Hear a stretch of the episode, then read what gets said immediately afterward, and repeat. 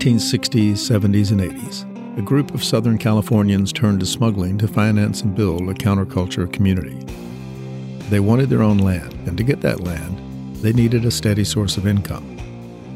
Since they knew the marijuana and LSD business from the consumer side, it wasn't too much of a leap to become suppliers as well. With a name that reflected the atmosphere of the time and the group's unique history, their story fits perfectly into the hazy, smoky memory of a time when the phrase, peace and love, signaled their guiding principle. They just wanted to enjoy life, and to do so without having to live in the straight world. This group that was based in California and later in Hawaii has one of the more intriguing backstories of the communal groups of that era. In this episode, we'll take a look at one of the members of the last years of the Brotherhood of Eternal Love, a pilot whose path crossed with his pursuer one too many times. And in this episode, you'll hear the story of another aviator, a prolific smuggler pilot who charmed almost everyone he met with his charisma, good looks, and his skills as a pilot. Before everything fell apart for him, he was living the good life. To tell his story, we have a special guest presenter, aviation legend Patty Wagstaff.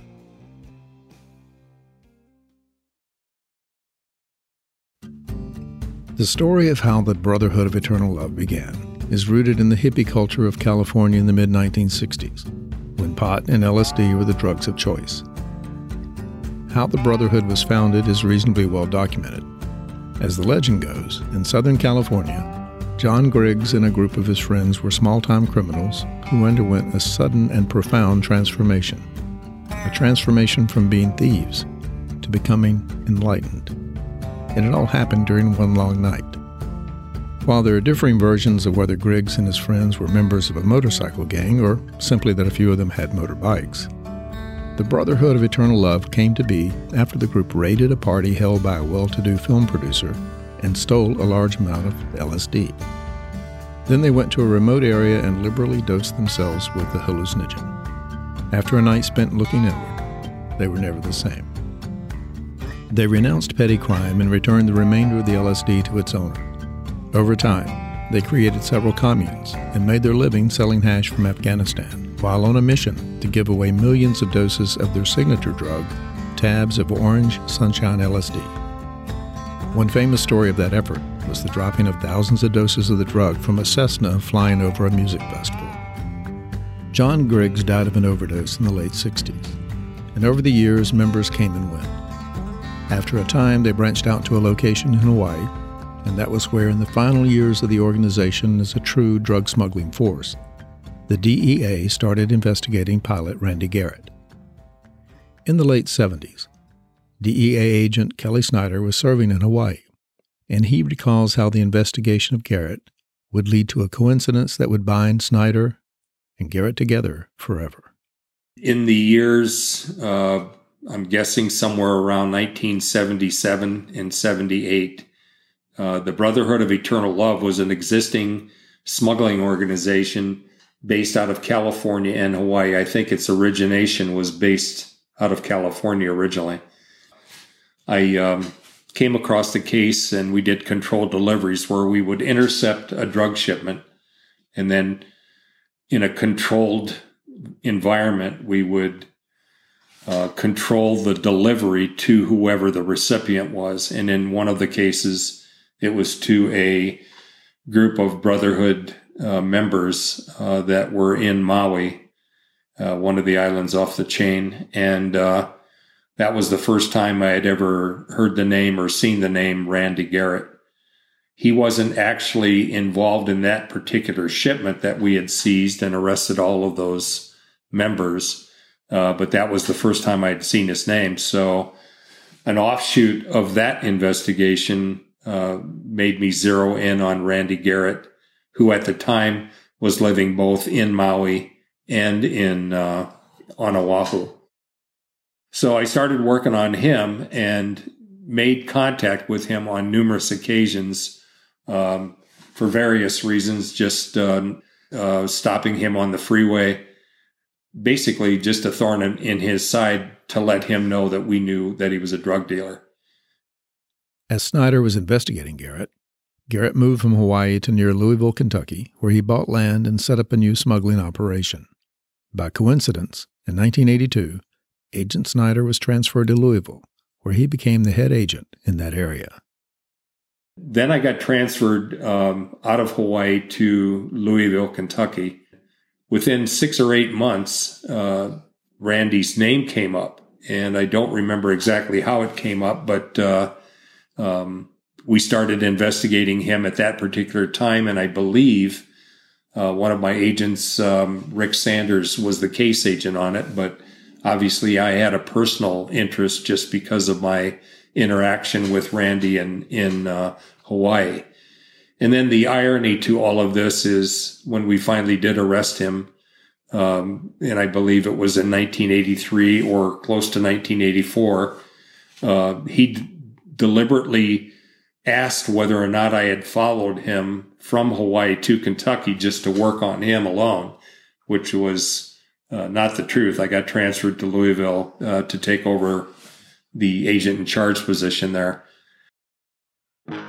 DEA agent and helicopter pilot Rick Sanders was on one of his first postings at the time. Later, he held senior positions in DEA offices, became the commissioner of the State Police of Kentucky, and is now the chief of police in Jeffersontown, Kentucky. But in the early 1980s, the investigation of Randy Garrett was one of Sanders' first major cases. Being a young agent in Louisville, I'm trying to learn as much as I can and make a difference. And I got to reading some of the old case files and identified Randall Garrett as one of our biggest smugglers in the area. And being a pilot myself, I was particularly interested in that and learned that he had a strip, a grass strip out in Mount Eden, Kentucky, which is in Shelby County. And I visited the grass strip, and he also had a house that he had built there on the property with what looked like a tower coming out of the top of it, just a small observation post, basically. About the same time, a gentleman came into the office and wanted to cooperate with us and tell us about the Randall Garrett case. And I met that informant at the time, and he was a pilot, commercial pilot, and was flying on the side for Randall Garrett. I think really either his conscience got to him or he thought we were closer than we were, but he started cooperating. So he and I became working together, and he started telling me about the trips that Randall Garrett had made from Belize, Central America, into Kentucky. There would be an aircraft fly from Louisville down to Belize, and this gentleman I'm talking about flew several of those trips. They would be met on the airstrip by the Belizeans and or Colombians. They would load the plane with Colombian marijuana and then fly it back into Kentucky. Very fascinating to listen to the stories. As I said, being a pilot myself, you know, we're very conscious of fuel and all those things we're taught in aviation training, and that really was out the door with these guys. I can't recall what kind of airplane it was, but they had internal fuel bladders inside the airplane. And there was one trip that they made. This was actually to Jamaica. On the final approach into Jamaica, they ran out of fuel. And Randall Garrett, who was his co-pilot or his passenger, was in the back of this airplane rolling the fuel bladder up, the rubber fuel bladder, trying to get every ounce of fuel out of it. And they came up short. And they ended up, the engines quit prior to being on final and ended up crashing down there. But that was one of many stories that he was telling about the escapades. Randall Garrett was a major player here, bringing in tons of marijuana. Kelly Snyder picks up the story of how the DEA's investigation of Randy Garrett's smuggling flights ended with a raid on Garrett's property and the seizure of everything he owned. A seizure that would leave Garrett's family homeless. And that crisis led to a critical decision by Garrett and an eventual act of kindness from an unlikely source. He had put in a landing strip and he had, I think, at least one airplane, if not two. Actually built a tower, almost like a FAA tower, on the property close to the airstrip. So we started concentrating on him along with his other associates and co-conspirators, and discovered that he was flying loads in and out of Kentucky. and using that his personal airstrip as his distribution point. Approximately a year after we discovered that he had moved there and was doing the smuggling routine that he, basically was with the Brotherhood of Eternal Love in Hawaii, we started concentrating and spending a lot of time, and eventually got enough evidence to allow us to do a search warrant on his property. Along with the search warrant, we were given authority by the U.S. Attorney's Office to seize all of his property and his assets. At the time that we did the search warrant and raided his property, his wife and two children were there. Randy was gone. I believe he was out of town. I told Mrs. Garrett, I said, if you have an opportunity to call your husband, Randy, I said, just let him know that we're here and this is what we're doing. Then she did. And about maybe 4 hours later, after the search was completed, I advised her that the property was now the ownership of the U.S. government and that we were seizing all of her property, her animals, and that she would have to leave the property and find another place to live. She did, in fact, leave the property, and it was somewhat of a sad sight because you're watching a woman walking down the driveway of a property that's approximately 1,000 feet long on a road, leaving her house, heading towards a main highway. And she's carrying a suitcase, one child in her arms, and then the other one was walking beside her, holding onto the suitcase. And it was sort of a sad thing to see, but it was just part of the job that we had to complete, and the property was now ours, and of course we couldn't let her stay on it. So about 45 minutes later, I received a phone call at the house, and it was Randy. And he said he needed to talk to me, so the phone was given to me. Said, who is this? He said, my name's Randy Garrett, and I know it's you, Kelly, so tell me what you need. And I said, well, Randy, what we need is 100% cooperation. We have an arrest warrant for you. You're going to be arrested. So I would strongly suggest you find a way to turn yourself in. The sooner the better.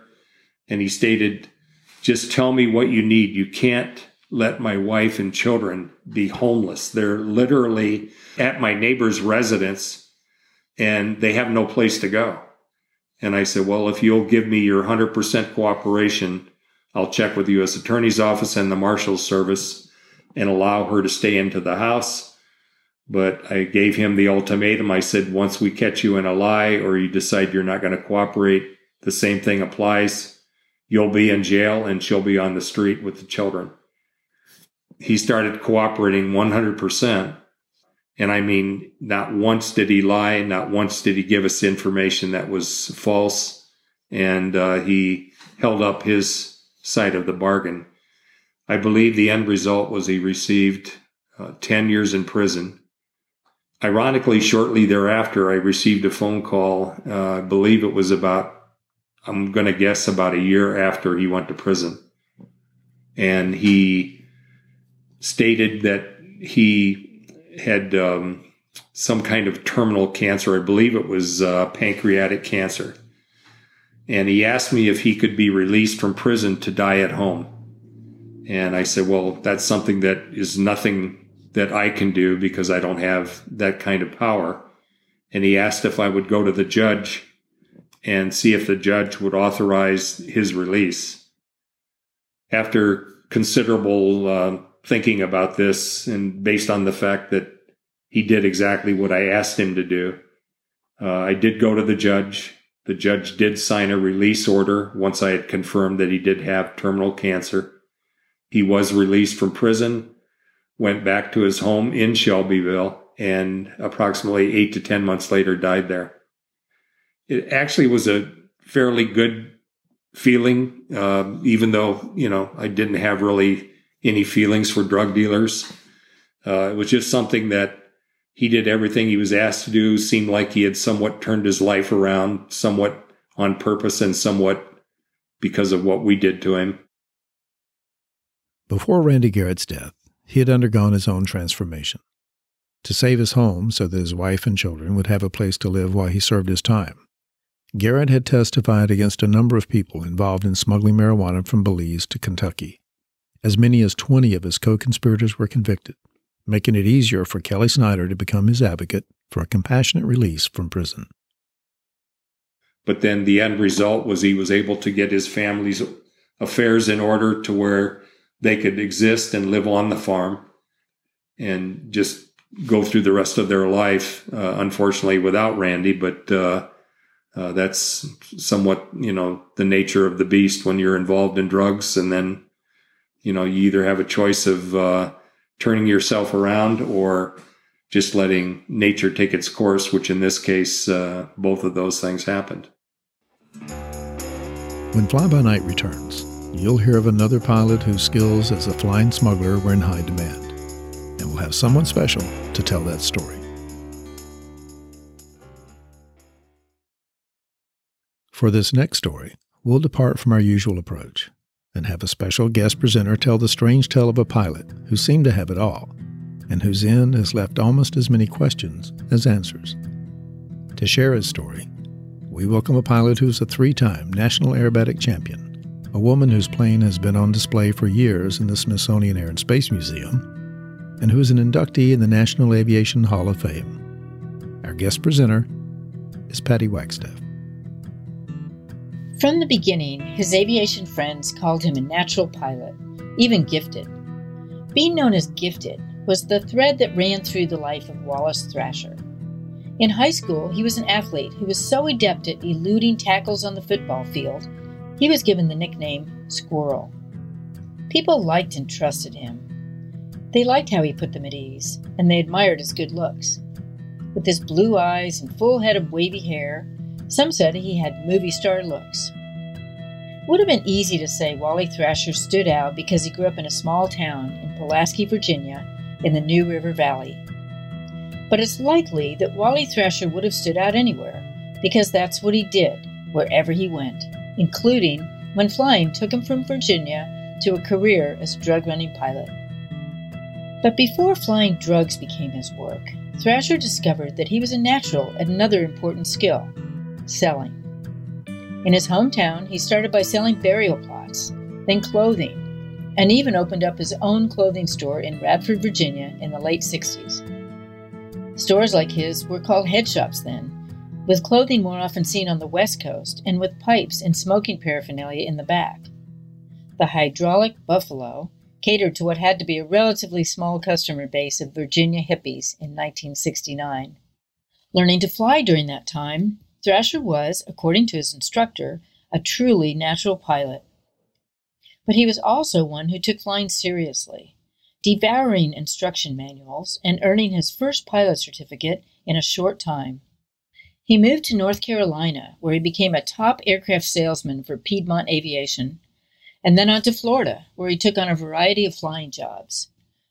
And it was in Florida that this young pilot was first exposed to the riches that flying drugs could bring. And from that time on, pilot Wally Thrasher was beyond the point of no return. For someone whose personality, charm, good looks, and skills had paved the way to a good life, the 2 years ending in October of 1976 were hell on earth. On September 4th, 1974, when both engines began to fail, Thrasher and his associate, Lewis Jones, were forced to land Thrasher's Beach 18 on a road in Mexico. They survived, and so did the 1,500 pounds of marijuana, which landed them in a Mexican prison.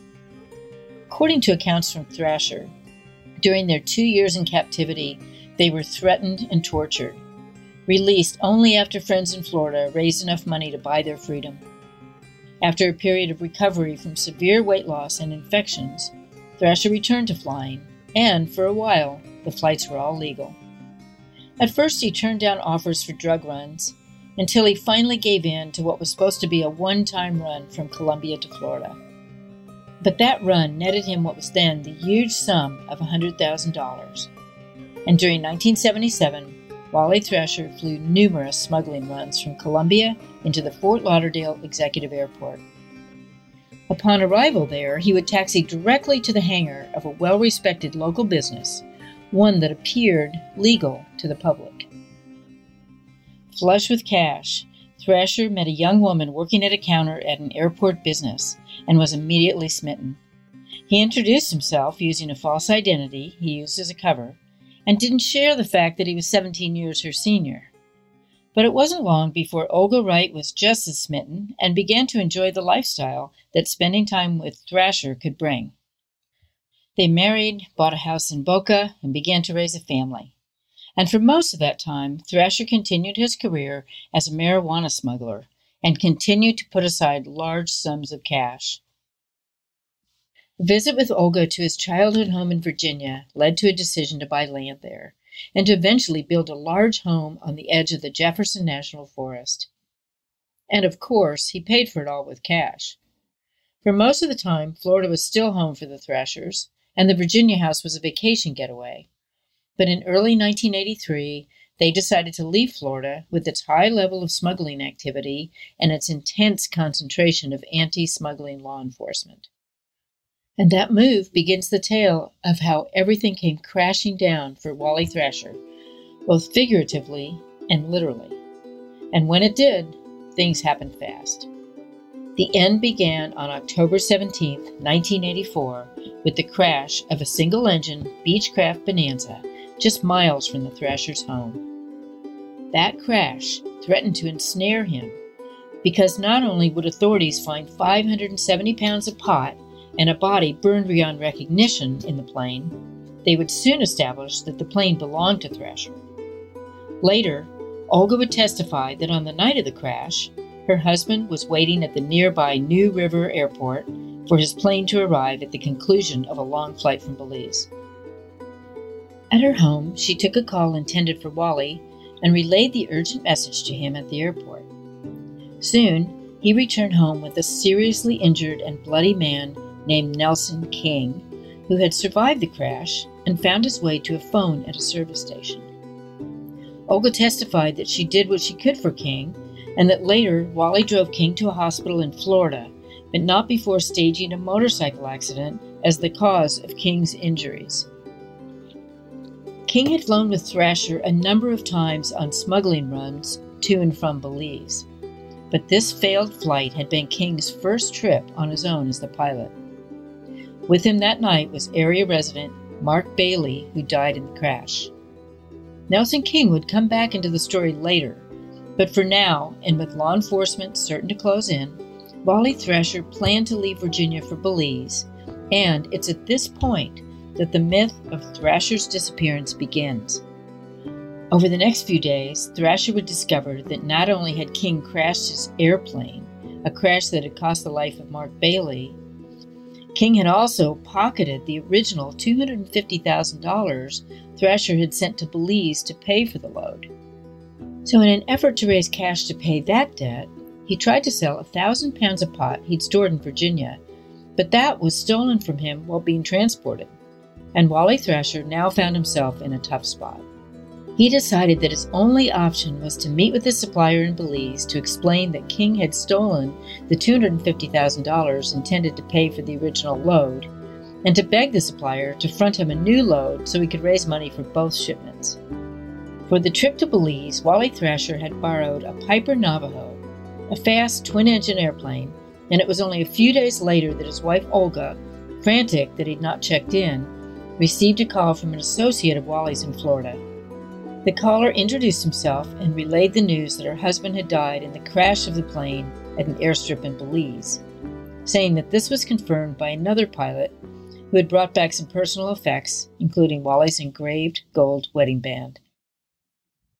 The wedding band had been one of just a few items that survived an intense fire when the fully fueled plane, with its full load of marijuana, had crashed on takeoff as Thrasher headed back to Virginia. Later, the friend from Florida would travel to Virginia to hand-deliver the ring to Olga, again assuring her that an eyewitness had confirmed that it was Wally who had died in the crash. But for many people, including members of law enforcement who'd been investigating Thrasher's flights for a while, the story didn't quite ring true.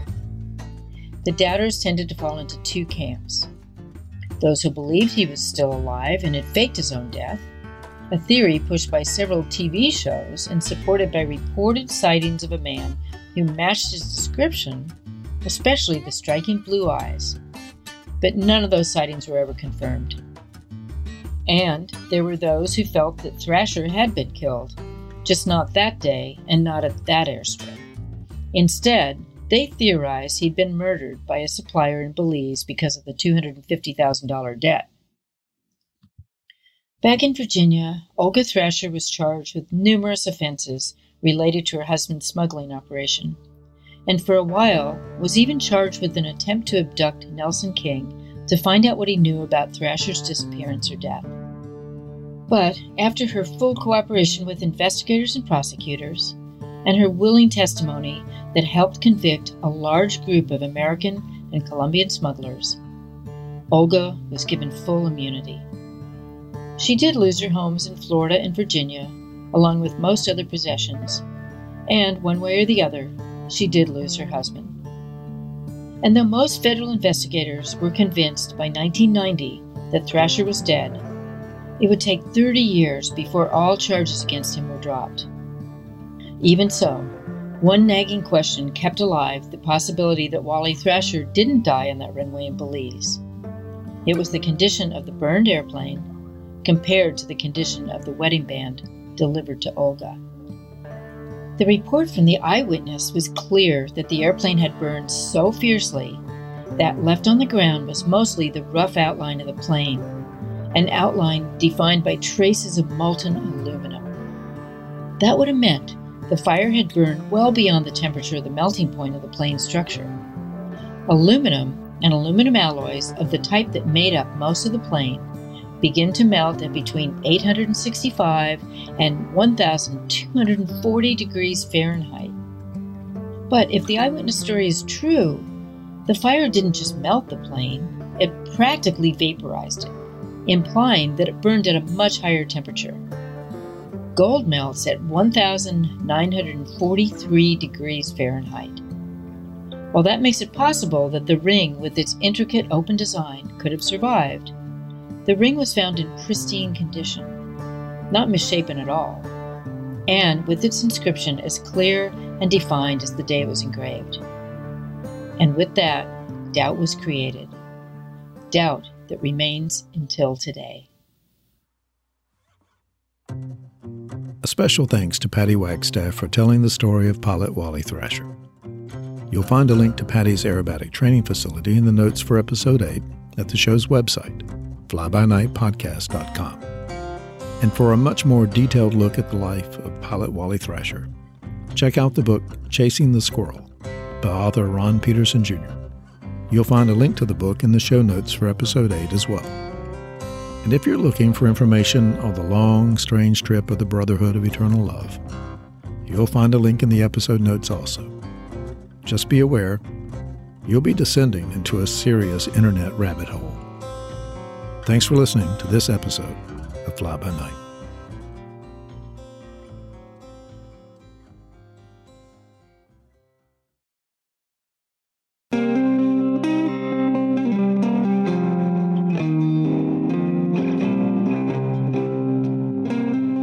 Fly by Night is brought to you by Midnight Flyer Media.